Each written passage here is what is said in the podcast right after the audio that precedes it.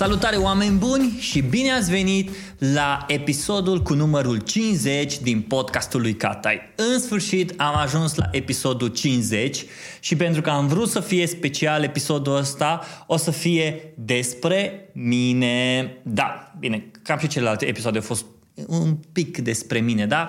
Am vrut cumva să fac treaba asta la episodul 50 să vorbesc despre mine, să vorbesc despre până la urmă despre podcast și despre toată treaba asta, că știți că atunci când am început să lansez podcastul și când am început să lucrez la el și spun, uh, documentam toată treaba asta uh, și tot proiectul ăsta pe Facebook, mi-am propus ca să mă duc până la 50 de episoade și uite-mă că am ajuns la episodul cu numărul 50 și cred că e prima dată când am zis că îi numărul episodului. Și pentru că am vrut să fie special episodul ăsta, să fie diferit, am zis că ok, hai să vorbesc cu cineva care mă cunoaște foarte bine, care, mă, care știe de când am vrut să, de când am lansat podcastul ăsta și totuși e și persoana care mi-a luat diploma de la Webstock atunci când am luat locul 2.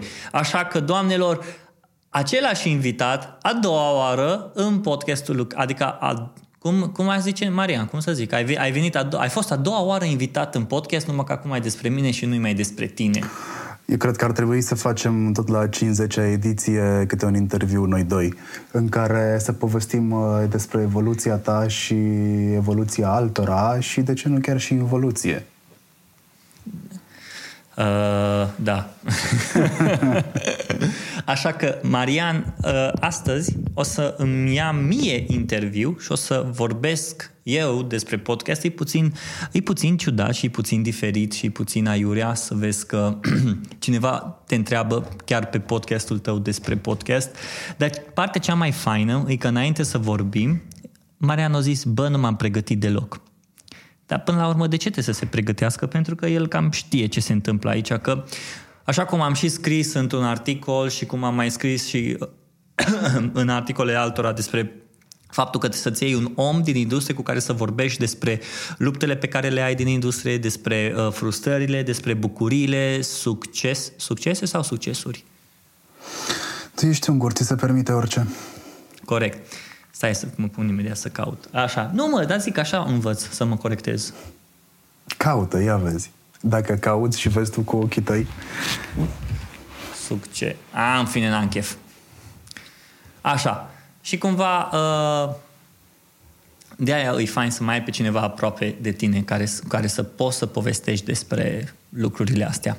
Așa că de aia l-am invitat pe Marian încă o dată și am zis că, bă, hai să facem altfel să fii tu pe baricada cealaltă. Așa, deci poți să încep? Poți să începi. Bun. Al 50-lea episod. Ziceai că nu ai spus până acum deloc numele, mă rog, numărul episodului la care te afli.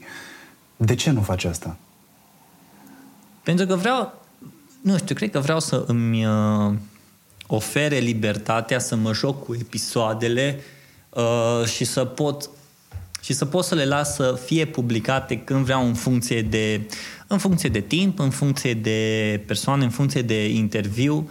Am, vreau, am, uh, am mai înregistrat și am înregistrat episoade, dacă le postez o dată la două săptămâni, până în uh, luna martie. și acum suntem în, uh, în octombrie, 26 octombrie, când înregistrăm podcastul ăsta să văd când o, să, uh, o să-l public pe cel. Da, uite, cel pe care uh, podcastul cu mine, ăsta de 50 de episoade, o să fie publicat în 22 ianuarie. Deci din uh, 26 octombrie până în 22 ianuarie să fie două luni, nu, noiembrie, decembrie, anul, trei luni. Deci în trei luni o să public podcastul ăsta. Bun. Așa, și de nu până în februarie, până în martie am uh, episoadele înregistrate. Și mi se pare că e mult mai... Sunt momente când înregistrez mai multe episoade într-o săptămână, poți să înregistrez trei episoade, patru episoade sau într-o lună nu, nu înregistrez niciun episod. Și atunci, în funcție și de uh, timeline-ul ăsta. Pentru că, cred că odată la două săptămâni mi-a oferit posibilitatea să uh, nu, să nu fie chiar atât de overwhelming, să pui în fiecare săptămână, să pui în fiecare săptămână, să cauți invitat, dacă nu ai invitat, dacă nu găsești invitat. Și până la urmă, cred că asta e prima dată când înregistrezi pe podcastul ăsta cu un invitat pe, cu care nu stau față în față. Da, e un test. Chiar mă gândeam acum că mm, am dubii vis-a-vis de autenticitatea uh, interviului pentru că sunt puțin mai old school și din punctul meu de vedere interviurile trebuie luate față în față. S-ar putea ca nouă să ne iasă, pentru că ne știm suficient de bine încât să înțelegem fiecare inflexiune din voce. O să-mi lipsească microexpresiile intervievatului, dar hei, avem tehnologie în jur, trebuie să învățăm să folosim. Corect. Sunt total de acord cu tine aici. Bun. Nu ai zis numărul episodului pentru că ai vrut să-ți ofere flexibilitate. La un moment dat, când ai început podcastul, chiar și înainte să încep podcastul, am discutat foarte mult despre ce înseamnă rigorozitate jurnalistică, despre ce înseamnă să faci un interviu, despre ce înseamnă să gestionezi un invitat dificil sau un invitat foarte interesant, ce înseamnă să gestionezi un invitat care intră peste tine sau de la care nu. Aici arăt pentru că am fost certat de atâtea ori în podcastul la început că ziceam lasă-l pe om să-și termine propoziția că tu intri peste el. Da, pentru că s-ar putea și există șanse de 90% ca tu să întrerupi interlocutorul fix când are de zis cea mai interesantă idee din tot interviul tău și ai pierdut-o pentru că e atât să pierzi ideea. Mm-hmm. Hm. Să știi că ai dreptate. Adică, voi, m-am gândit, nu mai știu cu cine am întrerupt. Cred că prima dată când am înregistrat cu Andy Moisescu îl întrerupeam și săream peste el și cred că și cu Sonia am făcut asta și la un moment dat cumva o, de-ai zis și tu, bă, îi întrerupi pe oameni, lasă-i pe oameni să-și termine ideile, nu-i mai întrerupe. Și după aia cumva o confirmat chestia asta de întrerupere și Bogdan Roșca când mi-a zis, bă, lasă pauzele să fie pauze, nu, nu umple pauzele alea. Pauzele alea fac în podcast tot, tot, tot, tot farmecul podcastului, știi? Și cumva chestia asta mi-a oferit după aia mi-a, mi-a oferit libertatea aia de ok, no, hai să lăsăm pe om să zică. Pentru că unii oameni vorbesc repede, cum poate pot și eu să vorbesc mai repede, sau unii oameni vorbesc mai încet. Și uh, vorbesc trei propoziții, se opresc și după aia continuă și după aia iară vorbesc și se opresc și tot așa. Dar uh, a fost destul de ciudat să îmi dau seama în procesul ăsta că trebuie să mă, trebuie să mă opresc și să las pe om să zică ce are de zis. Evoluția există se simte. Suntem în momentul ăsta, cred că ai scos și dacă mă uit pe iTunes, ești undeva la episodul 40, 41, cam pe acolo cred că ești. Număr 43. 43. Hai că am fost aproape. Dacă eram la prețul da. corect, câștigam ceva. Da, puteai să alegi, puteai să alegi, uh, nu la prețul corect era ăla cu ușa, alegi ușa 1, ușa 2 sau ușa 3?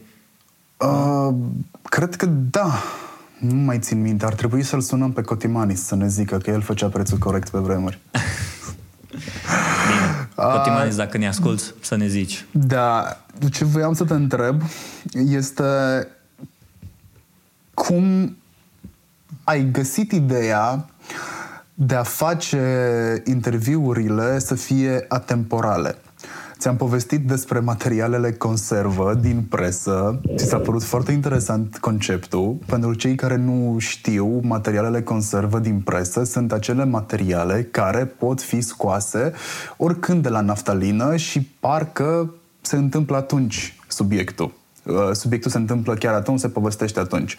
Uh, un exemplu elocvent pe care îl dau inclusiv în workshopurile pe care le susțin sau în trainingurile pe care le susțin când povestesc despre content marketing este orice material despre Crăciun orice material despre Crăciun este atemporal. Îl poți scoate în perioada aia de Crăciun din 2017, îl poți scoate din, în perioada de Crăciun din 2018. Nu o să faci diferența între momentele în care a fost filmat. Asta înseamnă material conservă. Primele tale interviuri mi-amintesc că erau foarte ancorate în realitate, în subiectul săptămânii, în subiectul perioadei. Ușor, ușor ai făcut switch-ul la interviuri conservă, cât de greu ți-a fost să nu faci sau să nu lași intervievatul să povestească despre un reper uh, din realitatea zilei în care voi făceați interviu? Bă, știi ce? Cred, nu cred că e greșit să lași să, să vorbească despre realitatea respectivă. Nu cred că e greșit. Pentru că, până la urmă, dacă e să ne uităm așa, chiar și momentul ăla, ă, timingul, dacă el vorbește despre un subiect care s-a întâmplat în săptămâna respectivă și eu public podcastul peste trei luni, se mai creează cumva um, să zic așa, melancolia aia, da, cu în ghilimele cuvântul melancolia timpului trecutului și lumea și aduce aminte și poate e un bulgăre în mintea omului care se, care se rostogolește în jos și o idee care s-a lovit odată îi se uh, înrădăcinează și mai tare în, uh, în minte. Uite, de exemplu, uh, cu Dragoș Stanca povesteam despre IC Fest și despre content, content marketing și despre audio și vorbea despre cum vede el partea asta de audio și cum vede el partea asta de podcast, dar lua cumva la diferi, la, în diferite uh, timpuri ale, ale, ale industriei, când o fost, cum îi, când, cum o să fie. Nu neapărat ne-am legat despre, ok, uite-te, Amazon acum o lansat, ce părere ai? Știi că sunt podcast... Cred că tu mi-ai zis prima dată podcastul de la Content Marketing Institute, this old, old school, nu, PNR, this old content marketing sau așa ceva, care erau ăia doi, Joe, Joe Pulizzi și Robert Rose și aveau foarte bine structurat. Uh, aveau 10 minute în care spuneau, hei, ce faci, cum ești, ca un fel de intro. Uh, a, podcastul era săptămânal. Aveau trei idei din uh, trei linkuri din săptămâna respectivă despre care vorbeau. După aia aveau rants and raves în care uh, fiecare avea uh, dreptul la un link care să zică dacă i-a plăcut sau nu i-a plăcut sau o știre sau ceva și uh, unul dintre ei după aia povestea despre o întâmplare sau o, un exemplu, un case study din content marketing-ul vechi. Ăla era așa structurat. Uh, alt podcast, uite, de exemplu, cum e al, al, din nou, al lui Gary Vaynerchuk. La el el poate să pună audio podcast când o vorbit la o conferință de acum trei luni. Și chiar dacă o vorbit despre subiectul de atunci și lucrurile s-au mai schimbat, nu-i greșit. Și cumva mie mi-a oferit posibilitatea să uh, las pe om să vorbească despre ce vrea el și cum vrea el și să încercăm să-l punem într-o, într-o zonă generală, știi? Într-o zonă în care să-i ofere lui uh, libertatea să, să se exprime. Uh, pentru, dar nici nu, am, nici, nici nu am intrat foarte general în discuție. Uite, de exemplu, mi-a plăcut foarte mult Raluca Mureșan uh, când am vorbit despre turism și când am vorbit despre uh, marketing în turism și cum am început ea să fie un ghid. Și mi-a povestit cum să fiu cel mai bun ghid, nu am putut să fiu, dar am putut să fiu cel mai, cel mai cunoscut ghid. Uh, dar am atins niște subiecte care era un cumva evergreen content, adică, ok, când te-a pus să faci... Uh, uite, tu mi-ai dat exemplu, tu mi-ai dat sfatul ăsta. Fă, uh, fă conținut care să fie aplicabil pentru oameni, știi? Și atunci când am întrebat-o pe ea, cum să mi organizez o, o excursie. Chiar spunem step by step cum aș putea să organizez o excursie. Și atunci eu am început să zic, uite, începi cu research-ul, vezi ce buget ai, vezi ce vrei să faci în excursie și așa mai departe. Omul să rămână cu ceva, nu doar cu partea de povești. Unii sunt buni, profesioniști în, în partea asta, uite, cum poți să alegi asta, cum poți să faci asta, step by step guide-ul, alții au parte de poveste, de, de, de freestyle. Uite, de exemplu, uh, Băzăvan, uh, Radu Băzăvan, când a vorbit despre blogging, despre content, despre cum poți să scrii, despre de ce să scrii. Deci, dacă vrei să te apuci de blogging, asculți podcastul ăla, pentru că el și din storytelling-ul lui, dar și din cumva step by step-ul guide-ul pe care el o zis nu cred că mi-am, mi-am setat în minte vreodată să zic, ok, nu are voie să vorbească despre subiecte de acum sau din zona asta, pentru că dacă o să fie postat, uh, publicat podcastul peste două luni sau peste o lună sau peste trei săptămâni, nu o să mai fie relevant, uh, nu o să mai fie relevantă tema. Știi? Nu e vorba de relevanță, este vorba de un sentiment pe care eu îl încerc de ceva vreme și dacă eu îl încerc, cu siguranță îl mai încearcă și alți consumatori de conținut. Când vorbim de conținut multimedia, vorbim inclusiv de filme, vorbim de interviuri, de podcasturi, de text, de uh, muzică, de whatever, you name it. Hai să-ți explic de ce te-am întrebat asta. Pentru că majoritatea dintre noi, în momentul în care ne apucăm să facem podcasturi, eu probabil că m-am apucat deja să fac la momentul episodului ăstuia, când ajunge el în online, pentru familia netradițională. Există un proiect care a ajuns deja pe la vreo 5 interviuri. În momentul ăsta sunt în postproducție, știi foarte bine, am și varianta video, am și varianta audio, va ieși o struță cămilă interesantă pentru că mie și Roxanei nu ne pasă foarte mult despre detaliile tehnice în momentul ăsta, ci de conținutul efectiv pe care vrem să-l optimizăm. E un proiect personal uh, de ale noastre. Ce smooth, ce smooth ai introdus aici bă, proiectul, ce te-ai folosit de momentul ăsta. Bă, îți dai seama, noi ca oameni de marketing luăm proiectele astea ale noastre și așa le introducem așa într-un smooth, așa de frumos, uite, pac, o să am chestia asta, am chestia asta. Dar vezi cât de coerent am fost, he? Nici n-ai simțit, ți-ai dat seama pe la jumătate. da, oameni Eu, buni. Da. Uh, Marian, cu ocazia asta poate uh, o să și vedeți proiectul lui video, audio și tot ceea ce face el. Uh, ai ascultat deja o parte dintre ele și mi-ai zis că îți plac, deci dacă îți plac ție, înseamnă că o să le placă și altora. Că nu cred că greșesc când zic că profesional tu ești cam cel mai mare critic pe care i-am și invers eu la tine. Adică chiar nu mi-e jenă să-ți spun că acel proiect a ieșit prost sau acel interviu a ieșit execrabil și să-ți și spun de ce și tu să nu uh-huh. o mhm. iei în nume de rău.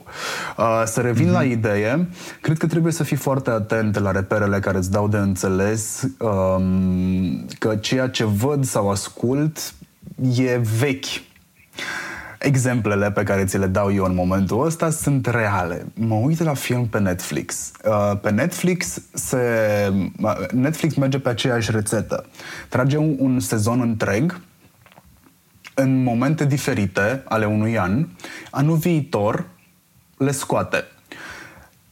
În Ozark, uh, al cărui fan sunt, am văzut, cred că, atât de alambicate trase niște episoade și am just, am, am catalogat-o ca fiind o greșeală de execuție sau de, nu știu, uh, cred că de execuție până la urmă.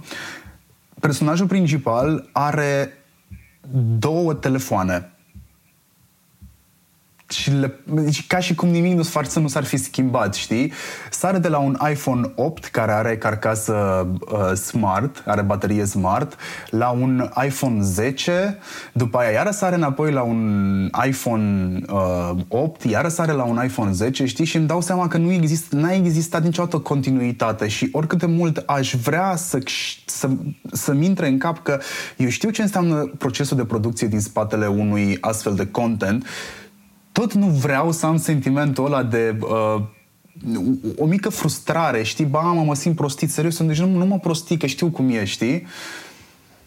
Înțelegi mm-hmm. ce vreau să zic? Cumva mă simt trădat, adică, bă, chiar am vrut să văd filmul ăsta și să cred că sunt uh, uh, contemporan cu el, adică a fost filmat acum și tu îmi spui, de fapt, prin detalii de genul ăsta că n-a fost filmat acum și nu este un film istoric. Este un film care se folosește de tehnologia zilei de astăzi, care se folosește de slang-ul zilei de astăzi, care se folosește de ceea ce se vede la televizor în momentul ăsta sau ceea ce se viralizează, ceea ce se viralizează online în momentul ăsta și și uite, un, un, uh, eu mă joc cu marca acasă mai nou uh, să ghicești anul filmului. Și el trebuie să se uite și eu ne uităm după telefoane, ne uităm după tot felul de detalii, muzică, coloană sonoră, slang, ca să ne dăm seama din ce film a fost Uh, din ce an a fost filmul tras, știi? Pentru noi a devenit o mhm. joacă, mm-hmm. dar asta nu înseamnă că frustrarea nu o simt în momentul în care văd detalii de genul ăsta. Bine, ca paranteză, mor când văd că uh, se filmează telefonul personajului principal care vorbește cu uh, fica sau cu soția și el nu mai are un istoric de mesaje.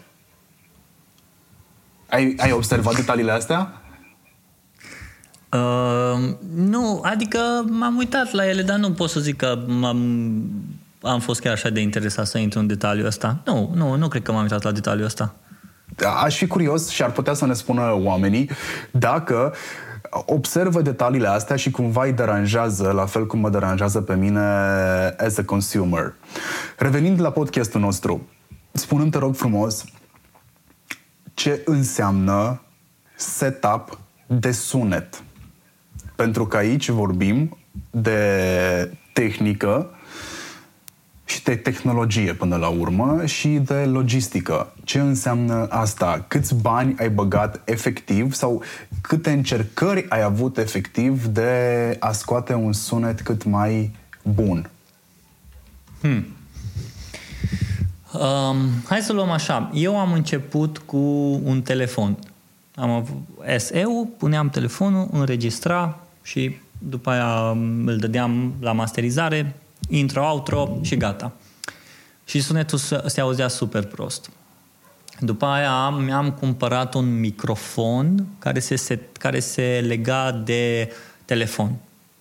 Și uh, din nou, Bogdan îmi spunea, Bogdan Roșca îmi spunea cum să setez telefonul, să-l pun la nivelul gurii, uh, ca să poată să capteze tot sunetul, să încerc să fiu într-un loc cât mai închis, să nu fie eco și așa mai departe. Și după aia, uh, dar asta a fost o, o, o mică îmbunătățire de la ce s-a întâmplat de la telefon, cu după aia telefon plus, uh, plus microfon. Și a treia chestie e că mi-am luat un Zoom H5, chiar acum mă uit să văd cât a fost Zoom H5-ul ăsta, uh, 299 de euro. Atât, atât a fost Zoom H5 cu un card de 16 giga. Mi-am luat de pe uh, Toman și plus mi-am luat încă două microfoane uh, Audio-Technica.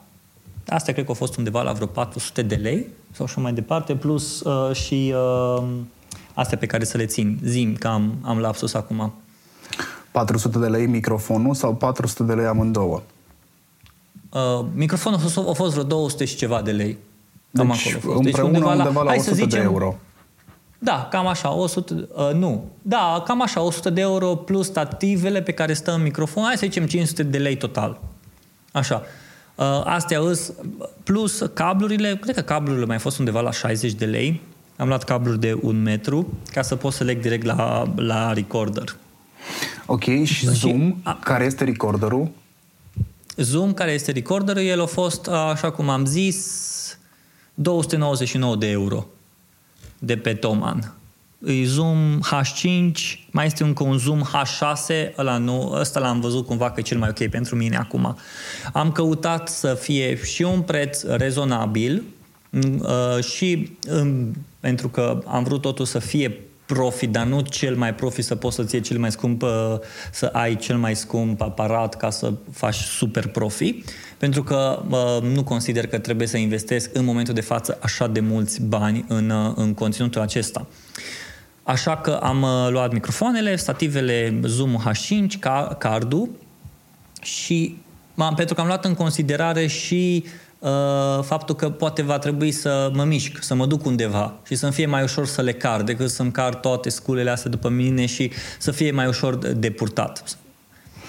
Asta, asta e setup-ul meu de acum. Le pun pe masă, îi dau drumul să meargă, am luat audio și uh, înregistrez uh, pe două canale, fiecare microfon are canalul lui și după aia trimit la, la setare, la setup, la un studio care mi le, mi le editează.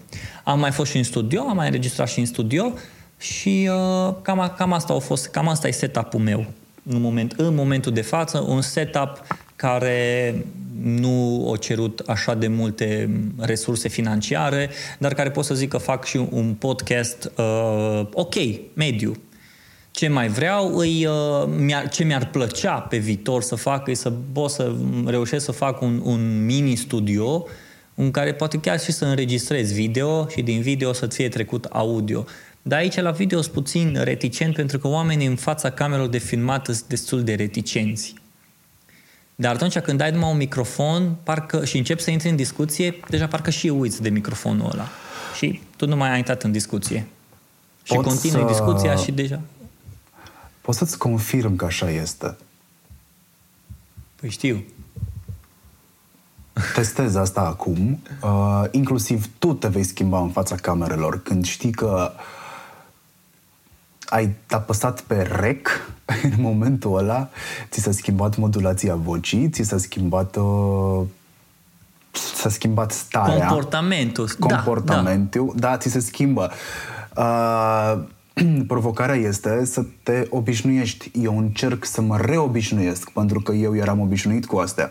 Eu acum încerc să mă reobișnuiesc cu atât mai mult cu cât se întâmplă la mine în living. La mine în living înseamnă că am un copil de 5 ani care poate să se suie oricând pe masă, ceea ce a făcut la un moment dat. Uh, am un câine care poate să sară în fața camerei sau poate să sară pe invitat sau poate să sară pe mine. Am o mâță care poate să facă același lucru. Uh, știi, la noi sunt prieteni care formatul e simplu, prieteni care vin în vizită. Dar provocarea este maximă că oricât de mult ai încercat să fii tu de relaxat, când ți-a dat drumul la cameră, cred că îți trebuie cel puțin vreo 10 ediții de interviuri ca să te obișnuiești cu ideea că orice s-ar întâmpla, formatul este prieten în vizită. Deci, în vizită se poate întâmpla orice. La tine, punându-l într-un studio, fără doar și poate, se va schimba atmosfera. Dar cred că trebuie să o faci pentru că uh, uite, Andreea Esca mi se pare mult mai reconfortant să mă duc pe YouTube să mă uit la Andreea Esca și să fiu atent la interviu decât să mă sui într-o mașină, să dau play unui podcast sau să mă pun la birou să dau play unui podcast și lucrând sau conducând să mă pierd în alte gânduri și să fac abstracție de interviu pe care îl face Xulescu cu Y. Dar știi, într-un fel e fain și să lași lucrurile așa să meargă într-un podcast. Adică eu, de exemplu, când mai mă duc cu mașina uh, și conduc două ore, două ore și ceva, ascult un podcast. Și de multe ori m-am trezit că ascultând un podcast și au, au ridicat o idee, eu m-am tot gândit la ideea aia și parcă 30% din podcast am pierdut, dar nu m-am simțit prost că am pierdut podcastul și discuția lor, ci, ba, din contră, m-am simțit mai câștigat că uh, mi-au, mi-au ridicat o idee la fileu la care eu am putut să mă gândesc și cumva ai rămas tu cu ideea ta. În fundal, da, mergea podcastul, mergea, uh, era în mașină, dar era senzația aia de, de televizor, când uh, e omul ăla într-o decapotabilă și merge pe malul unei malul oceanului cu mașina între munți și uh, el cu gândurile lui și cu muzica lui, nu știu, John Mayer sau whatever. Dar uh, acum tu depinde, poate tu și faptul că te-ai obișnuit cu Andreea Esca pe, pe video și așa ai cunoscut-o și așa o știi. Dar acum gândește cât de ciudat ar fi să te uiți la mine pe un video obișnu- obișnuindu-te cu mine pe, pe, pe podcast sau să-l vezi pe, uh, nu știu, dăm un, dăm un alt exemplu, să-l vezi pe Tim Ferris pe, pe video mai mult decât, pe, decât să-l asculti pe audio, știi? Uh, ei, cred că fiecare format și fiecare tip de conținut îi, a, își are locul și fiecare tip de conținut își are audiența. Uh, acum depinde de, depinde de creatorul de conținut dacă el vrea să își uh, distribuie pe toate canalele și cumva să ușureze munca, uș, să ușureze nu știu, consumul, con, uh, cre, uh, consumul consumatorului, adică dacă el lui îi place să consume mai mult pe YouTube decât pe podcast, atunci îl dai și pe YouTube sau îl dai pe podcast sau uh, îl dai pe, numai pe audio. Dar aici cred că contează foarte mult. Adică partea asta de studio, la ce mă gândeam eu, ar fi un, e doar așa ca o idee, dar momentan ca setup, părerea mea e că pentru un podcast, să zic așa, mediu, uh, setup-ul ăsta pe care l-am eu e, e destul, e ok. Ce ar mai trebui? Poate aici unde înregistrez să mai pun niște uh, bureți pe pereți ca să mai uh, capteze sunetul, dar în rest, în rest uh, nici nu vreau mai mult. Vezi? Știi cum e, Marian? De ce să complicăm atât de mult partea de creat când poți să simplifici? Și uite de ce face Anchor FM Uh, simplifică podcastul, adică au lansat aplicația prin care tu poți să te înregistrezi, poți să-ți pui un background, uh, un sunet pe background și poți să vorbești 10, 15, 20, 30 o oră și l-ai pus sus și gata, fără să îți bați prea mult, uh, prea, prea mult capul de uh, editări. Editările pe care, de exemplu, le fac cei de la Gimlet Media da, eu am sau înțeles, de la Business Wars. Eu am și înțeles fie, ce vrea și, să și facă... cumva democratizează, de, democratizează puterea asta de a m, crea conținut audio, la fel cum a făcut și, uh, și YouTube. Și la fel cum a făcut Instagram. Instagram ți-a oferit posibilitatea să faci poze și să fii noul fotograf vorba aia, pui, țâpi acolo niște filtre și gata, e super ok. Uh, ca și vrei să fii un producător video, să faci filme, uite YouTube, acolo ți audiența, începe să faci conținut și să vină audiența pe, pe contentul tău. Știi? Anchor FM vrea să devină YouTube-ul sunetului. E atât de simplu. Da, da, ei asta au zis. Ei vor să fie uh, YouTube-ul podcastingului. Și mi se pare că sunt, sunt pe calea cea mai bună. de când au, au făcut statementul ăsta, îi urmăresc îndeaproape, uh, le citesc materiale de pe Medium. Uite, de exemplu, ultima chestie pe care au lansat-o e că dacă vrei să îți faci studioul tău, noi îți oferim personalul nostru care să te ajute să-ți faci studioul tău. Sau dacă ești în New York și vrei să înregistrezi uh, un podcast, poți să vii la noi în studio să înregistrezi. Îți dai seama cât le oferă oamenilor expertiza asta de a, de a înregistra un podcast. Și apropo, din nou, de setup. Setup-ul meu nu e cu nimic mai diferit decât setup-ul lui, uh, lui Tim Ferris. Și el exact aceeași chestie are, cred că el are un Zoom 6 sau cred că Zoom 5, nu mai țin minte, dar uh, dacă m-am uit, când odată m-am uitat la o poză cu el, era cu Arnold Schwarzenegger, cred, și uh, era, avea, amândoi aveau câte un microfon și el avea recorderul ăsta în mână. So, nu, oamenii se sperie, uai, ce microfon, ce trebuie să ai. Nu e adevărat. Keep it simple, dar în așa fel încât sunetul să fie totuși ok. Contează foarte mult sunetul să, să, să fie ok, să sune bine, să nu, să nu faceți greșeala pe care am făcut-o eu când uh, m-am apucat și am înregistrat cu telefonul eu nu cred că e o greșeală asta. Pur și da, simplu nu, ai făcut lucrurile să meargă. Da, adică am, am dat drumul la lucruri să meargă. Am vrut să, să... Știi cum e? Gândește și în felul următor. Hai să zicem că zbor cu avionul și lângă tine îl ai pe zim, pe Barack Obama. Dintr-o dată te-ai trezit că Barack Obama stă lângă, stă lângă tine și tu ai un podcast și n-ai microfoanele la tine și n-ai setup-ul la tine. Ce faci? scos telefonul. Cu cine am pățit așa? Uh, cu Cristina Bazavan. Cu... Exact, exact, cu Cristina Bazavan. Eram în aeroport și am văzut-o, era dimineața, hei Cristina, ce faci, nu știu ce, și am, luat, am scos telefonul, ok, hai să te înregistrezi. Sunetul e ok, se aude că e într-un aeroport, dar cumva mi-a oferit posibilitatea că, din nou, telefoanele încep să facă, device-ul încep să fie atât de bune încât poți dintr-un singur telefon să îți faci propria ta emisiune de podcast. Vorba aia, propria ta, propria ta emisiune radio online. Hai să trag eu o concluzie după povestea asta cu setup-ul și o să-ți dau puțin și din experiența mea și împreună uh, o să formăm probabil un punct de vedere pe care cei care ne ascultă și își doresc acum să înceapă un podcast o să le ia în considerare. Eu cred că Uh, setup-ul nu poate fi... Cred că setup-ul este de altfel precum uh, este și conținutul multimedia. Uh, știi, el se împarte în două, relevant și de calitate. Ok, avem de calitate, setup-uri de calitate și avem setup-uri relevante. Pentru cine? Pentru tine, cel care te gândești să faci podcastul sau care ai nevoie de acel sunet.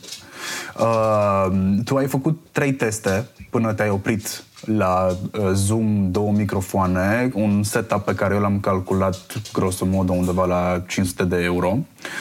Eu, în schimb, de când m-am apucat de interviuri și de video, uh, cred că am ajuns la 1000 de euro cu setup-ul pentru sunet. Am făcut și eu hmm. greșeli, deși am experiență de media, am experiență în uh, toate câmpurile media, TV, uh, radio, uh, text, fotografie.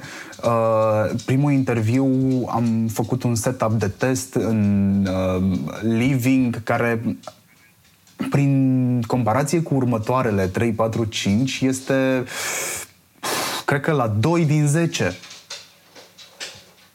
Cred că atâta mm. este de rău și sunetul, pentru că camerele mi s-au întrerupt de câteva ori. Uh, sunetul este tras dintr-un uh, reportofon care era de backup și thank God că era de backup pentru că discuția este foarte bună. Până la urmă este vorba de subiectivitate. Eu nu cred că aș fi fost mulțumit cu un setup precum al tău, pentru că eu am avut nevoie de mai multe interviuri, am, pardon, de mai multe microfoane. Mai multe microfoane înseamnă niște lavaliere. Vreau să-l fac la un moment dat și în mișcare și uite, eu așa am ajuns la un uh, receiver de la Tascam cu două receivere și patru lavaliere de la Saramonic toate astea au ajuns undeva la, cred că 1000 de euro, cu tot cu carduri ca acumulator și acumulator de rezervă și încărcătoare pentru acumulator. Cred că pe acolo am ajuns la 1000 de euro. Ghișe, încă nu am învățat să le folosesc, pentru că am tot setup-ul ăsta de vreo săptămână și jumătate și mi-am găsit în săptămâna asta și jumătate, cred că vreo oră la un moment dat, ca să pot să fac setup-ul. Sunetul pe care tu o să-l ai acum pentru podcastul ăsta vine dintr-o lavalieră cu un receiver care ajunge într-un uh, recorder. Și de backup am și celălalt reportofon. A, deci backup-ul este foarte important. Oricât de prost s-ar auzi, faceți-vă backup pe telefon, pe un reportofon, chiar nu contează. Uh, da, eu știi ce cred? Adică, ok, dacă uh, ai uh, puțin. resursele zi cred că este foarte important să conștientizăm fiecare că vom face ajustările la capitolul sunet sau la capitolul logistică în funcție de preferințe. Nu în funcție de ce are ăla și are celălalt.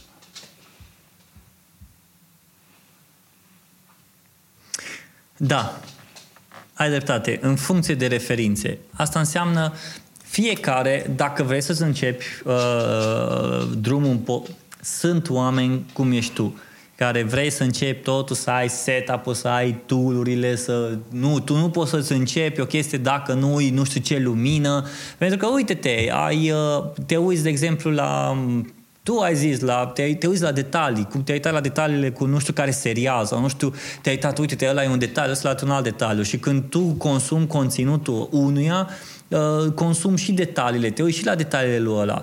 La fel te-ai uitat și în detaliile mele când i-am dat drumul. Vezi că nu se aude bine, vezi că se aude bine. Uh, un coleg de la, de la firmă care uh, îi cântă și are sensibilitatea asta la sunet, de fiecare dată când ascultă podcastul meu zice, bă, se aude ecoul ăla în prostie, scoate, scoate, da, scoate. Da, trebuie să scoți ecoul ăla și eu m-am gândit să-ți spun pentru, uh, uh, mă rog, e o problemă pe care o pot scoate cu niște bureți pe perete. Uh, tu vorbește în continuare că să vedem dacă funcționează la valiera, trebuie să mă duc să dau drumul la câine să facă pipi. Băi, vă dați seama acum că eu trebuie să vorbesc și nu, asta nu o să mă opresc, asta nu o să... Dar nu, asta că eu te am cu mine în ureche. Așa. Stai să ne înțelegem, eu te am cu mine în ureche, iau telefonul cu mine ca să nu pierd uh, conexiunea și am la valiera, la brâu. Și o să mă plimb okay. cu tine prin casă. Ah, păi uite-te, ăsta e un alt mod de a face, uh, de a face podcast. Adică da, nu trebuie neapărat asta. să stai într-un loc și să vorbești. Dar uite-te că cei de la, uh, cei de la Anchor din nou au chestia asta că tu poți să te înregistrezi, tu poți să înregistrezi în timp ce, uh, adică eu dacă te sun prin Anchor și tu răspunzi sau așa ceva, noi ne putem înregistra discuția. Știi? Adică noi chestia asta tu poate face prin Anchor. Dar nu știu, nu eram sigur. În fine, uh, despre ce ziceam? Despre uh, astea cumva tool pe care vrei să ți le faci astăzi uh, și vrei să începi să creezi conținut, nu cred că ai neapărat nevoie de tool super uh, să investești foarte mulți bani, dar dacă îți oferă posibilitatea financiară să investești bani, da, de ce nu? Dar uh, dacă vrei să începi să faci, poate prima dată la nivel de amator, Uh, poți să începi cu telefonul, după aia dacă începi să faci niște bani, pui niște bani deoparte, îți iei niște instrumente mai bune. Adică nu, eu nu cred că oamenii ar trebui să uh, se oprească să creeze ceva doar pentru că nu au uh, instrumentele necesare, tool necesare, doar pentru că nu pot să uh, înregistreze ceva uh, sau să filmeze ceva sau să scrie pe ceva profi sau a, nu pot să-mi fac un site uh, care să arate super bine, care să fie super ok custom, pentru că mă costă 10.000, 20.000, 30.000 de euro. Păi da, dar poți să-ți faci un site pe gratis, adică sunt free templates, nu trebuie neapărat, sunt template-uri gratuite, nu trebuie neapărat să-ți cumperi sau să-ți faci custom. O să vină și momentul ăla. Dar acum trebuie să încep cu pasul mic. Adică cumva eram conștient că o să îmi iau niște uh, telefon, o să-mi iau un recorder, o să-mi iau un microfon, sunt conștient că lucrurile să evolueze. Dar aia nu înseamnă că nu am vrut să mă apuc și chiar și procesul ăsta, eu asta cred și într-un fel e ciudat. Eu cred că și procesul ăsta, faptul că am spus că e un proces, oamenii au înțeles și au fost mai îngăduitori cu calitatea sunetului. Știi? Adică să fii, să fii sincer, bă, uite-te, acum am început, nu știu ce o să fie, nu știu unde o să ducă, dar e un proces. Și apoi vedem ce o să se, ce o să se întâmple. Și în momentul în care ești și transparent și ești și sincer cu oamenii și cu, până la urmă, cu comunitatea ta, bă, îi, îi, atâta îi, asta îi, ei o să vadă și o să, o să aprecieze. Cel puțin pentru mine asta a fost un, un lucru uh, un lucru foarte încurajator. Au conștientizat că sunetul nu e super ok, dar în acela au trecut peste chestia, au trecut peste calitatea sunetului ca să poată să consume conținutul. Știi? Fiecare proiect al oricărui om foarte experimentat, fără doar și poate, va avea multe prime ediții ca și cum nu ar fi făcut niciodată meseria aia sau nu ar fi avut tangență cu ea. Crede-mă, pentru că am avut atât de multe proiecte în segmentul de producție de content sau în segmentul media, încât cu fiecare am avut senzația că tehnic o iau de la început. De fiecare dată. Uh, am schimbat foarte multe redacții uh, eu în perioada în care lucram în presă și am schimbat niște foarte multe proiecte de comunicare până în prezent. Ghici ce? De fiecare dată când m-am apucat de ele, a trebuit să învăț ceva nou. Fie ABC-ul de funcționare al echipei pe care l-am în proiectul ăla, fie modul de lucru. Sunt foarte multe detalii pe care nu le iei în considerare sau oricât de mult ai vrea să le iei în considerare, tot îți scapă pentru că n-ai avut tangență cu ele. E exact ca proverbul ăla românesc, atâtea bordeie, atâtea obicee. Uh-huh. Plus că neprevăzutul vine de unde te aștepți mai puțin. Uite, eu nu știam, de, și cumva asta e o chestie parțial rușinoasă, pentru că am vorbit cu foarte mulți cons- uh, producători de video și nu știau că uh, camerele care nu au ca funcție principală video au ca funcție principală foto, nu filmează mai mult de 25 de minute pentru că există undeva o directivă europeană care îți spune că dacă filmezi mai mult de 25 de minute, intră la video, iar pentru la producție de video, iar producție de video înseamnă că vrei să faci bani cu asta, deci va trebui să plătești o redevență. Și toate interviurile mele pe care le-am făcut au fost ciuntite din cauza asta până când am ajuns la unul care m-a lămurit și mi-a zis prietene, nu o să funcționeze așa. Scapă de camerele alea, ia niște camere video și o să nu o să mai ai nicio problemă. Poți să filmezi într-una. Ceea ce o să și fac. Hmm. Dar, a, bine, și cred că uh, și la tine au fost foarte multe eșecuri din care ai uh, scos un produs mai bun în sensul că, mă rog, produs mai bun sau ai venit cu o mică, în ghilimele, inovație. N-a mers ceva și ai transformat acel ceva dintr-un handicap într-o putere. Îți dau eu un exemplu de la mine ca să înțelegi ce vreau să zic. Sau de la mine, dacă vrei să zici. De la tine nu am.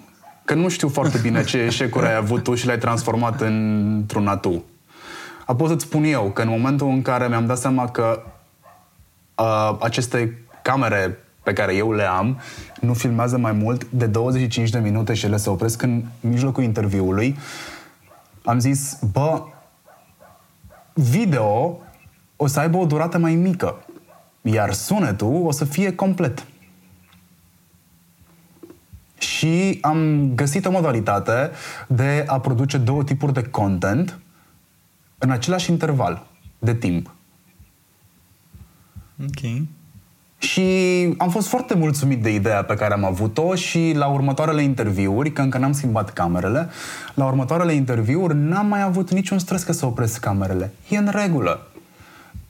Hmm. Camerele vor surprinde pe ele momentele interesante, iar pentru tot interviu te duci pe podcast ca să-l asculti.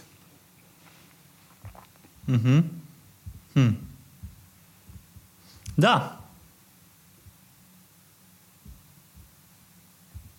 Lăsăm pauza asta să meargă foarte mult ca să devină dramatic.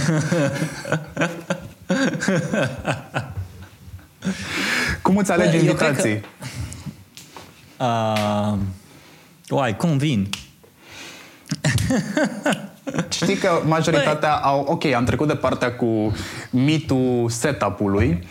Uh, hai să ajungem la partea cu a ne băgăm în seamă cu oamenii cum. Că știi că avem reticența asta de a ne băga în seamă cu oamenii. Bă, eu nu, eu nu am reticența asta, adică am observat că nu mi-e, nu mi-e foarte greu să scriu unor persoane să le zic Hei, salut, sunt Robert Catai, uite, eu am un podcast, mai multe găsești pe catai.ro îmi place de tine pentru că faci chestia asta și aș vrea ca să avem o discuție de jumătate de oră, o oră, când ai timp, când ai vreme, hai să ne întâlnim, să discutăm și să punem cap la cap. Și uh, cam așa se întâmplă, cam asta e, uh, cam asta e approach-ul. Fie că îl iau prin Facebook, fie că îl iau prin Instagram, fie că uh, chiar și mail. Uite, de exemplu, pe Facebook am scris cuiva uh, unui invitat, e surpriză, nu pot încă să zic, uh, am găsit un typo pe site-ul ei.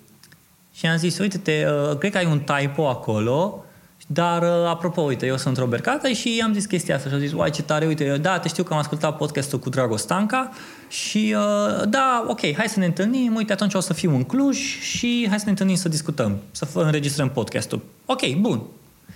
Eu cred că, eu cred că încă oamenii nu o să fie reticenți o perioadă, pentru că podcastul le oferă posibilitatea, adică podcastul e un, uh, un, un canal de distribuție încă nou, încă super nou în România, știi? Și îi, chestia aia e nou, lumea nu știe, ok, vreau să fiu printre ăia early adopters, ăia care uh, îs în podcast. Da. Și uh, asta mi-a... F- în același timp, ca să și răspund la întrebarea ta, caut oameni care fac ceva, care chiar fac ceva, adică Uh, nu știu, uite-te, Mugur Pop. Pff, Mugur poți să-l ascult, cred că de 10 ori poți să asculta podcastul ăla și e genul ăla de podcast pe care uh, te motivează să fii mai bun, uh, îți faci treaba mai bine și el chiar munca lui pe care o face, el nu, nu scrie, nu face, dar vorbesc alții, alții despre el. Uh, uite, Alina Ceușan. Mm, Alina uh, reușește, Alina, să, o, reu- Alina a reușit să creeze un brand din tot ce este ea, să uh, pur și simplu munca pe care o face, se trezește dimineața când alții poate se întorc pe partea altă, lucrează în premier, scrie, uh, ședință foto. Nu, nu aș vrea să fiu în pielea ei timp de o săptămână. E, e greu. Și da, îi muncă în spatele a tot ceea ce, a tot ceea ce Alina produce. Uite, Adi Despot. Uh, Adi Despot, cu Adi Despot am povestit la un eveniment și spunea despre liberarea pe care au avut-o când a zis nu. Eu chestia asta n-am mai văzut-o, n-am mai ascultat-o nicăieri într-un niciun podcast. Și asta îmi place că îți oferă posibilitatea să vorbești cu tot felul de oameni care muncesc și cumva să intri în mintea lor, să intri în, în mindset-ul lor și de ce. Am făcut un, un, un episod care, uh, care cred că o să fie deja publicat pe când înregistrăm noi podcastul ăsta. Stai că chiar mă uit pe calendar să văd când o să fie publicat. Uh, da, următorul episod o să fie cu Vlad Moldovianu. Vlad Moldovianu este unul dintre uh, jucătorii care au venit la UBT Cluj și care uh, mindset-ul lui e un mindset uh, format în, uh, în state, în uh, licee, în, uh, co- în, uh, în, ed, în uh, în tot ceea ce înseamnă America la nivel de basket. Și l-am observat prima dată când uh, au jucat Eurobasketul aici în Cluj. Modul de cum prindea mingea, cum juca, cum pasa, siguranța pe el, uh, cât de sigur era pe el și pentru mine chestia asta a fost, bă, omul ăsta are ceva. Și am fost foarte curios și au zis, ok, bun, hai să facem podcastul ăla, știi? Deci, cumva, pentru mine, oamenii pe care îi aleg încerc să fie oameni care bă, bă omule, ori muncit. Adică ori munci și muncesc, dar au ceva special, au ceva care pot să spună și mi-ar plăcea, poate într-un viitor, în care uh, să întâlnesc oameni care nu sunt atât de cunoscuți, dar fac ceva super tare, știi? Uite, de exemplu, m- nici nu știu ce alt exemplu să-ți mai dau oameni care nu sunt atât de cunoscuți, dar uh, fac ceva. Uh, ba, uite, Ingrid Teodosiu, design, despre design vestimentar. Ea Îți dai seama, Marian, că am povestit cu cineva care face design vestimentar? Mi se pare wow. Și sunt, despre munca pe care o are. Sunt oameni, sunt oameni de la care vrei tu să înveți ceva sau sunt oameni a căror experiență vrei să o împărtășești mai departe ascultătorilor tăi? Uai, ambele, dar cred că primul lucru e chiar primul. Aș vrea eu să învăț ceva, să, să învăț de la oamenii ăștia, poate pur și simplu că stai cu ei jumătate de oră, o oră la povești și afli niște informații pe care după aia poți să le folosești, poți să le folosești pentru tine, pentru dezvoltarea ta personală, dezvoltarea ta profesională. Ok, fii atent. Dar... Te provoc ca unul dintre episoade cele care vor să vie, să faci un episod în care să spui ce ai învățat, cam nu neapărat de la fiecare om pe care l-ai intervievat, dar să ne spui niște idei principale pe care le-ai învățat în ultimele zeci de ediții de podcast. Bă, da, uite, hai că-ți spun acum că le iau pe toate pe rând. Uh, nu chiar, hai că, uite-te, hai că încep să zic chiar de la primele, chiar de la primele episoade de la Sonia Nechifor. Uh, podcastul se numește Cuvintele frumoase te pot duce unde vrei tu. Uh, și de la Sonia am învățat diferența dintre mulțumesc și îți mulțumesc. Când scriu mail sau când scrii ceva, mulțumesc sau îți mulțumesc. Și când îți faci treaba, să-ți faci treaba foarte bine, uh, să fii sigur pe tine, pe ceea ce faci și da, lucrurile se învață, nu ești perfect. De la ea am învățat chestia asta, dar chiar în timpul podcastului am învățat asta. Uh, uite, cine mai? Iulian Pădurariu. El spunea, chiar asta se numește podcastul, ca om de marketing trebuie să anticipezi valul. Și cam uh, ăsta am trăit și în momentul de față trăiesc cu podcastul chestia asta, că am anticipat valul și cred, la fel cum am pățit cu Instagram și Instagramology, am anticipat că o să, Instagram o să fie ceva mare, la fel cred și cu podcastul că o să se întâmple, că o să se întâmple la fel. Um, Hai să vedem despre cine. Ți-am zis despre Adi Despot, că el s-a simțit eliberat când a învățat să spună nu. Mă, nu fac chestia asta, dar nu. Nu, ăla nu, îi, uh, nu fac chestia asta pentru că și încep să te motivezi. Nu, pur și simplu nu fac chestia asta. Nu, asta este. Uh, dacă chiar îi nevoie să-ți dau un, uh, o motiv, o să spun chiar un motiv simplu, dar nu fac. Adică dacă lumea cere faci chestia asta, nu, îmi pare rău, nu pot să fac și gata. Uh, altcineva. Hai să vedem. Uh... Da, uite, Mircea Bravo. Mircea Bravo e, gen, e genul ăla de persoană care își cunoaște atât de bine audiența încât știe să se transpună în audiența lui și știe să intre în audiența lui, să facă, să înțeleagă adevărurile care, despre care el povestește, despre care el face conținutul. Și asta cumva mă, mă face pe mine să înțeleg, ok, cine este audiența mea, cum pot eu să înțeleg mai bine audiența mea ca să creez conținutul pentru audiența mea. Și atunci e mult mai ușor să fac pentru mine conținut ca să fac pentru ei conținut, știi? De exemplu, am ascultat podcastul în, uh, când ascult, eu ascult unele podcasturi pe care le fac, nu le ascult pe toate. Pentru că atunci când înregistrez podcastul, ajung să nu fiu foarte atent la subiectele pe care le discut. Însă, dacă uh, după cel public mă pun într-o zi să-l ascult, încep să-mi dau seama, bă, bă fii atent că am povestit și despre asta, a, uite că am zis și chestia asta, a, că mi-aduc aminte, știi? Și cumva uh, în mintea ta ți se reînnoiește discuția și îți dai seama că au fost niște puncte destul de interesante și destul de faine. Și cumva eu asta cred că îi, uh, îi frumusețea podcastului, știi? Că poți să-ți asculti după aia conținutul foarte ușor și să reiei discuția aia pe care ai avut-o. Ziceai la un moment dat, în interviul ăsta, cum că uh, podcastul este ceva nou. Nu sunt de acord cu tine. Podcastul nu este ceva nou. În România. În România. Nu, nici măcar în România. Okay. Este Uh, sunt emisiunile înregistrate de radio pe care le puneai la un moment dat într-o arhivă. Uh, radio România Actualități are o arhivă de podcasturi, dacă vrei să numești așa. Singurul lucru care s-a schimbat în momentul ăsta uh, este democratizarea acestui tip de conținut ca oricare altul de altfel. Ca să-ți fac o paralelă mai lumească, uh, Uh, radioul este Dacia 1310, podcastul este Renault Twizy, mașinuța aia micuță cu baterie electrică.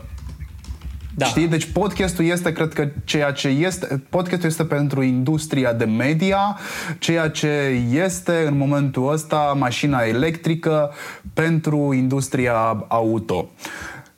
Are același scop, funcționează la fel, dar are alt combustibil. Mm-hmm. Și ai alte beneficii folosind, evident.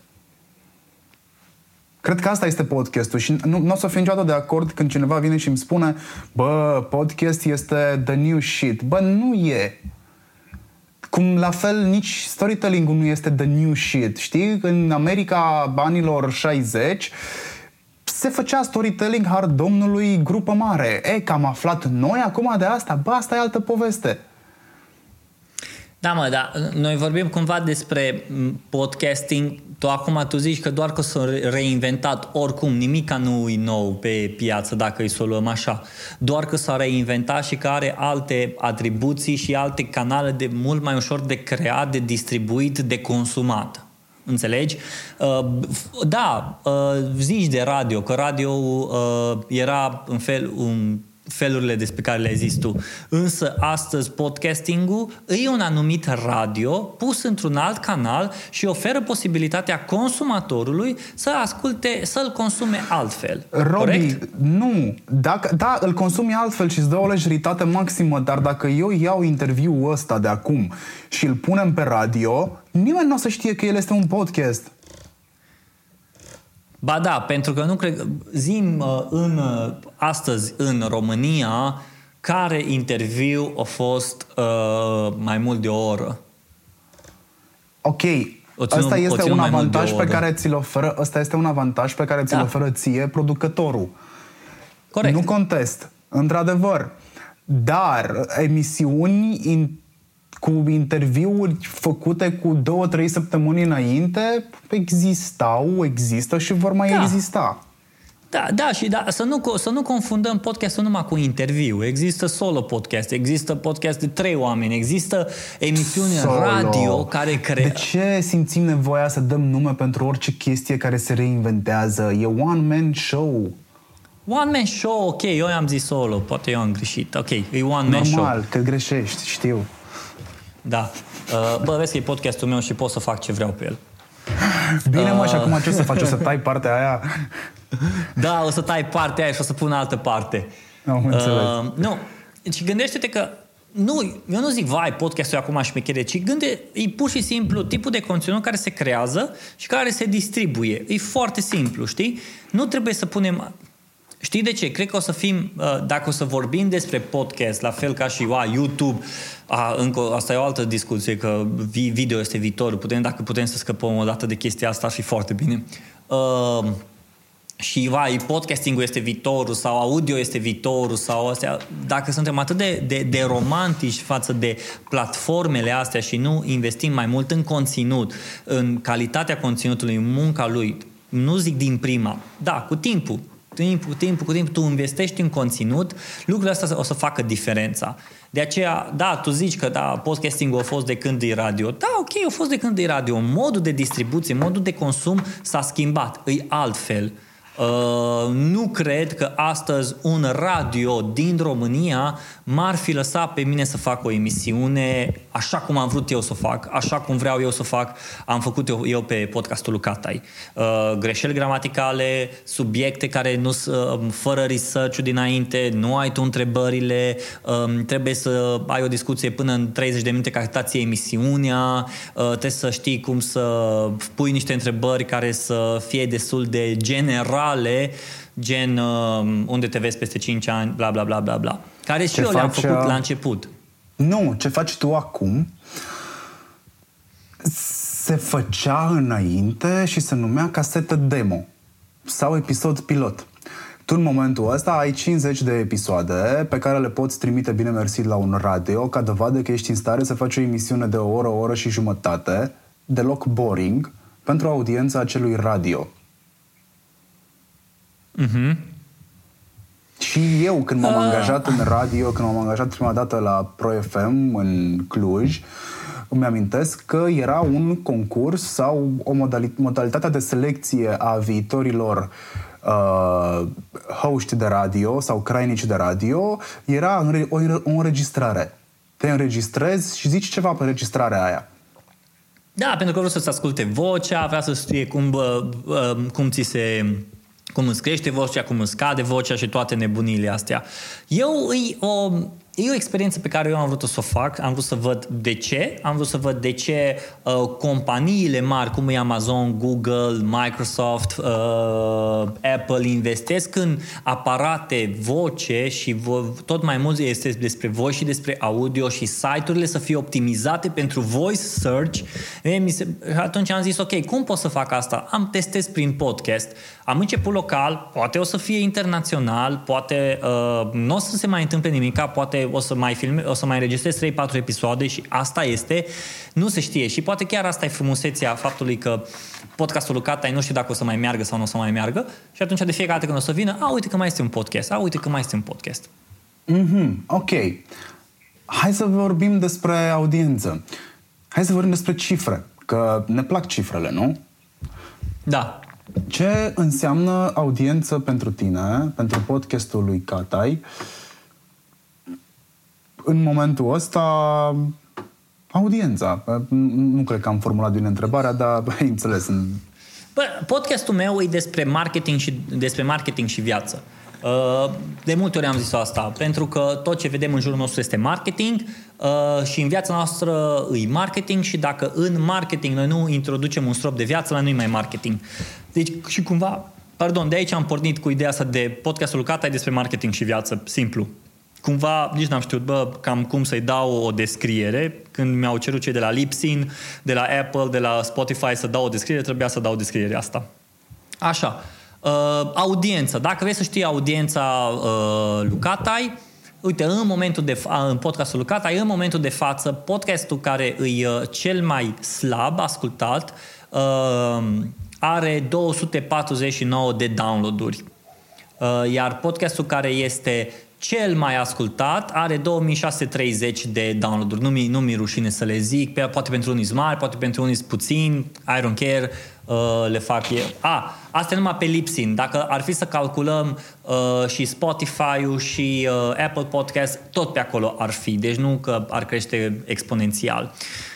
Deși e foarte interesant că audiența mea, am făcut un test pe Instagram și am întrebat uh, pe ce platformă ascultați? Spotify, website, uh, Apple Podcast sau Stitcher? Primul a fost Spotify, al doilea a fost uh, website, al treilea a fost uh, Apple Podcast și după aia restul, uh, Stitcher și așa mai departe. Și cumva uh, e interesant să vezi cât de uh, pentru unii, eu, de exemplu, podcastul le ascult pe Apple Podcast, eu nu ascult pe Spotify. Mie pe Apple, acolo mi și muzica și tot. Audiența mea e împărțită între oameni de marketing, oameni de, de online, uh, împărțită între prieteni, tot pentru că eu, cons- eu creez conținut și scriu pe blog și fac video, uh, fac foto și așa mai departe, cei mai mulți mi-au spus că îmi, îmi, îmi consumă podcastul. Și asta e foarte interesant să vezi prieteni care spun, bă, ți-am ascultat podcastul ăla. Sau să vină cineva să spune, uite, am ascultat episodul respectiv, deși nu are nicio treabă cu marketingul. Și cumva parcă e, și așa, uh, e, o, e, te simți bucuros, bă, uite-te, prietenii mei chiar consumă conținutul meu. Și uh, apoi sunt oameni uh, care sunt, uh, pe care nu-i cunosc și îmi trimit mesaje pe privat, pe Instagram sau pe Facebook și zic, uite, te-am descoperit și îmi place foarte mult și am descoperit datorită unui episod și de atunci am făcut binge listening și tot ascult și tot ascult podcastul tău și foarte tare.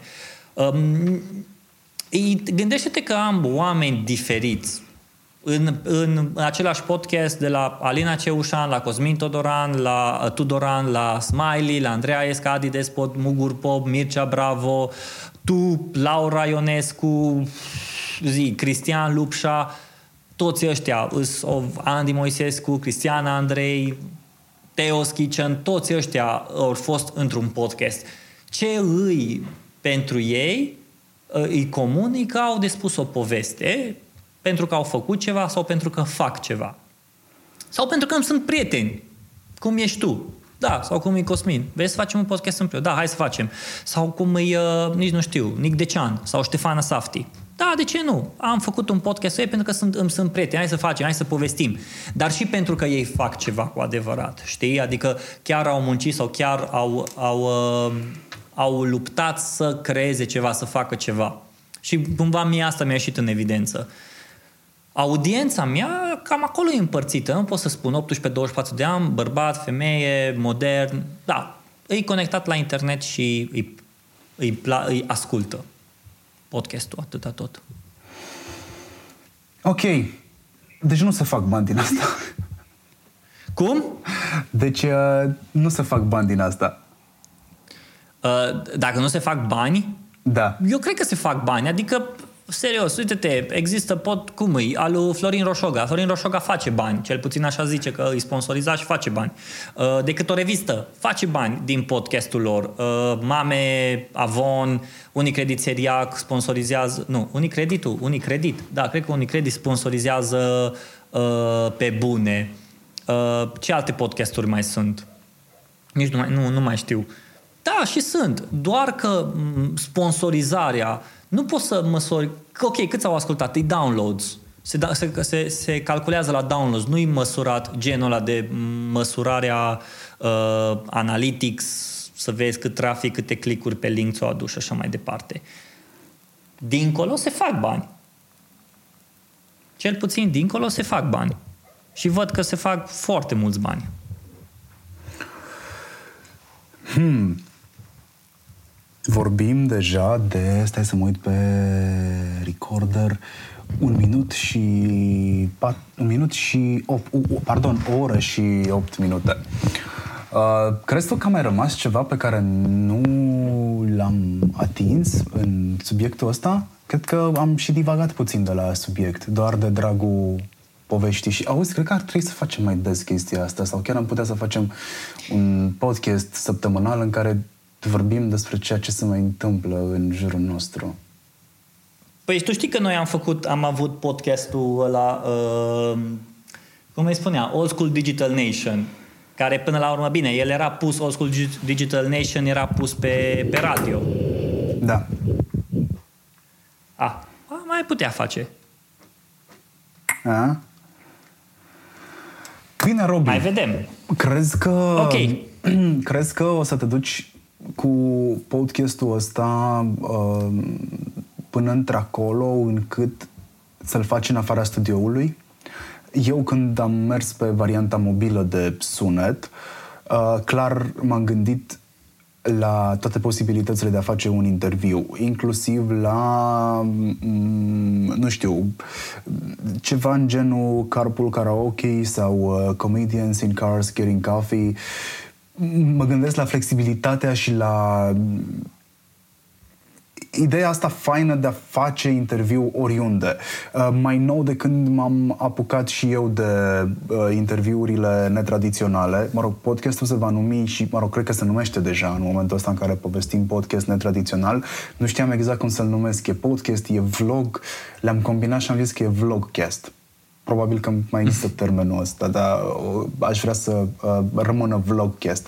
Ideea este că am început să umblu cu un reportofon după mine Uh, pentru că fie n-am putut niciodată să mă desprind de statutul de jurnalist, fie uh, îmi place atât de mult să fac interviuri și să cunosc oameni noi, încât i-aș lua la întrebări și pe ea de pe stradă, a căror expresie a feței îmi trădează un sentiment pe care aș vrea să-l exploatez nu exploatez în sensul știrilor de la ora 5, ci să scot ceva bun pentru o posibilă audiență pe care eu o am, sau măcar pentru mine. Uh, eu am fost foarte sceptic când am început povestea asta cu interviurile, dar pe parcurs mi-am dat seama că Roxana are dreptate. Băi, hai să încercăm să vedem ce ne iese. Dacă nu ne iese, o lăsăm moartă. Dar cu siguranță ceva interesant o să găsim aici și cu atât mai mult noi doi avem nevoie de un proiect uh, al nostru, care să nu mai aibă nicio legătură cu zona profesională uh, de la de dimineața până seara, știi? 9 to 5, dar nu e 9 to 5, e metaforic vorbind 9 to 5. Și concluzia mea după patru interviuri sau cinci, că nu mai știu exact câte am făcut, este că fuck it, îmi place atât de mult doar din ideea că am tangență cu niște oameni care pot să-mi schimbe niște păreri pe care eu mi le-am format din auzite sau din o percepție greșită a lucrurilor, chiar dacă m-am documentat asupra acelor detalii. Și partea asta este cea mai mișto, că tu încerci tu nu ți-ai dat seama, dar avantajul tău când faci podcast este că tu nu ai fost, n-ai avut tangență cu uh, rigorile meseriei de jurnalist de care eu nu pot să mă desprind, dar ai prins aceste rigori de la mine și de la Bogdan, le-ai asumat dar le-ai dat cumva după tine. Uh, tu ești, ai și o, o, o natură foarte blândă, iar această natură a ta îl face pe intervievat să se relaxeze foarte mult. Iar relaxându-se foarte mult, el uită că îți dă ție un interviu. Tu îl lași pe intervievat să scoată uh, foarte multe informații despre un subiect pe care îl place foarte mult. E în momentul în care tu vorbești despre un subiect pe care îl place foarte mult, ghiși ce se întâmplă. Dai informații interesante pe care nu le-ai mai dat niciunde altundeva. Iar tu ai reușit cu toate sfaturile pe care le-ai primit și din experiența pe care ai acumulat-o în timp, să relaxezi oamenii și să scoți ceea ce n-au scos jurnaliști în 20 de ani de carieră al lui Tataie, spre exemplu. Ceea ce eu... Și uite, suntem într-o poziție foarte interesantă pentru că eu sunt în postura în care învăț din podcasturile tale și din experiența ta.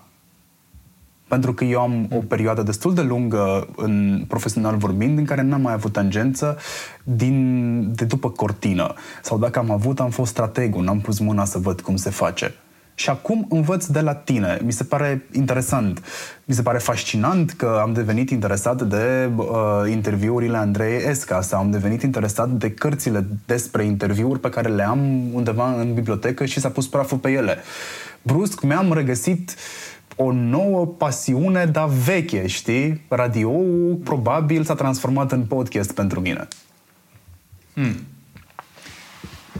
Da, asta e un lucru fascinant și cumva mă, mă bucură să văd. Oricum, acum eu și tu cunoști poate cel mai bine munca pe care am avut-o și pe care o am în spatele podcastului și cumva discuțiile pe care le am cu oamenii și când urmează să fac cu cineva un podcast, te sun pe tine și te întreb, bă, tu cam ce părere ai sau cam cum crezi că ar fi fain să discut cu persoana respectivă și poate din discuțiile pe care le avem noi împreună îi, uh, îi fain că poți să scoți niște, să zic așa, niște subiecte cu omul ăla. Da, recunosc, nu sunt cel mai bun podcaster. Cu siguranță cred că pot să vină niște podcaster și niște oameni care au niște povești de spus foarte faine și, de exemplu, mi-ar plăcea, mi-ar plăcea foarte mult să văd un, uh, un, o emisiune de podcast în România cum au ăștia de la Hodinki despre ceasuri și iau interviul diferitor persoane care folosesc ceasuri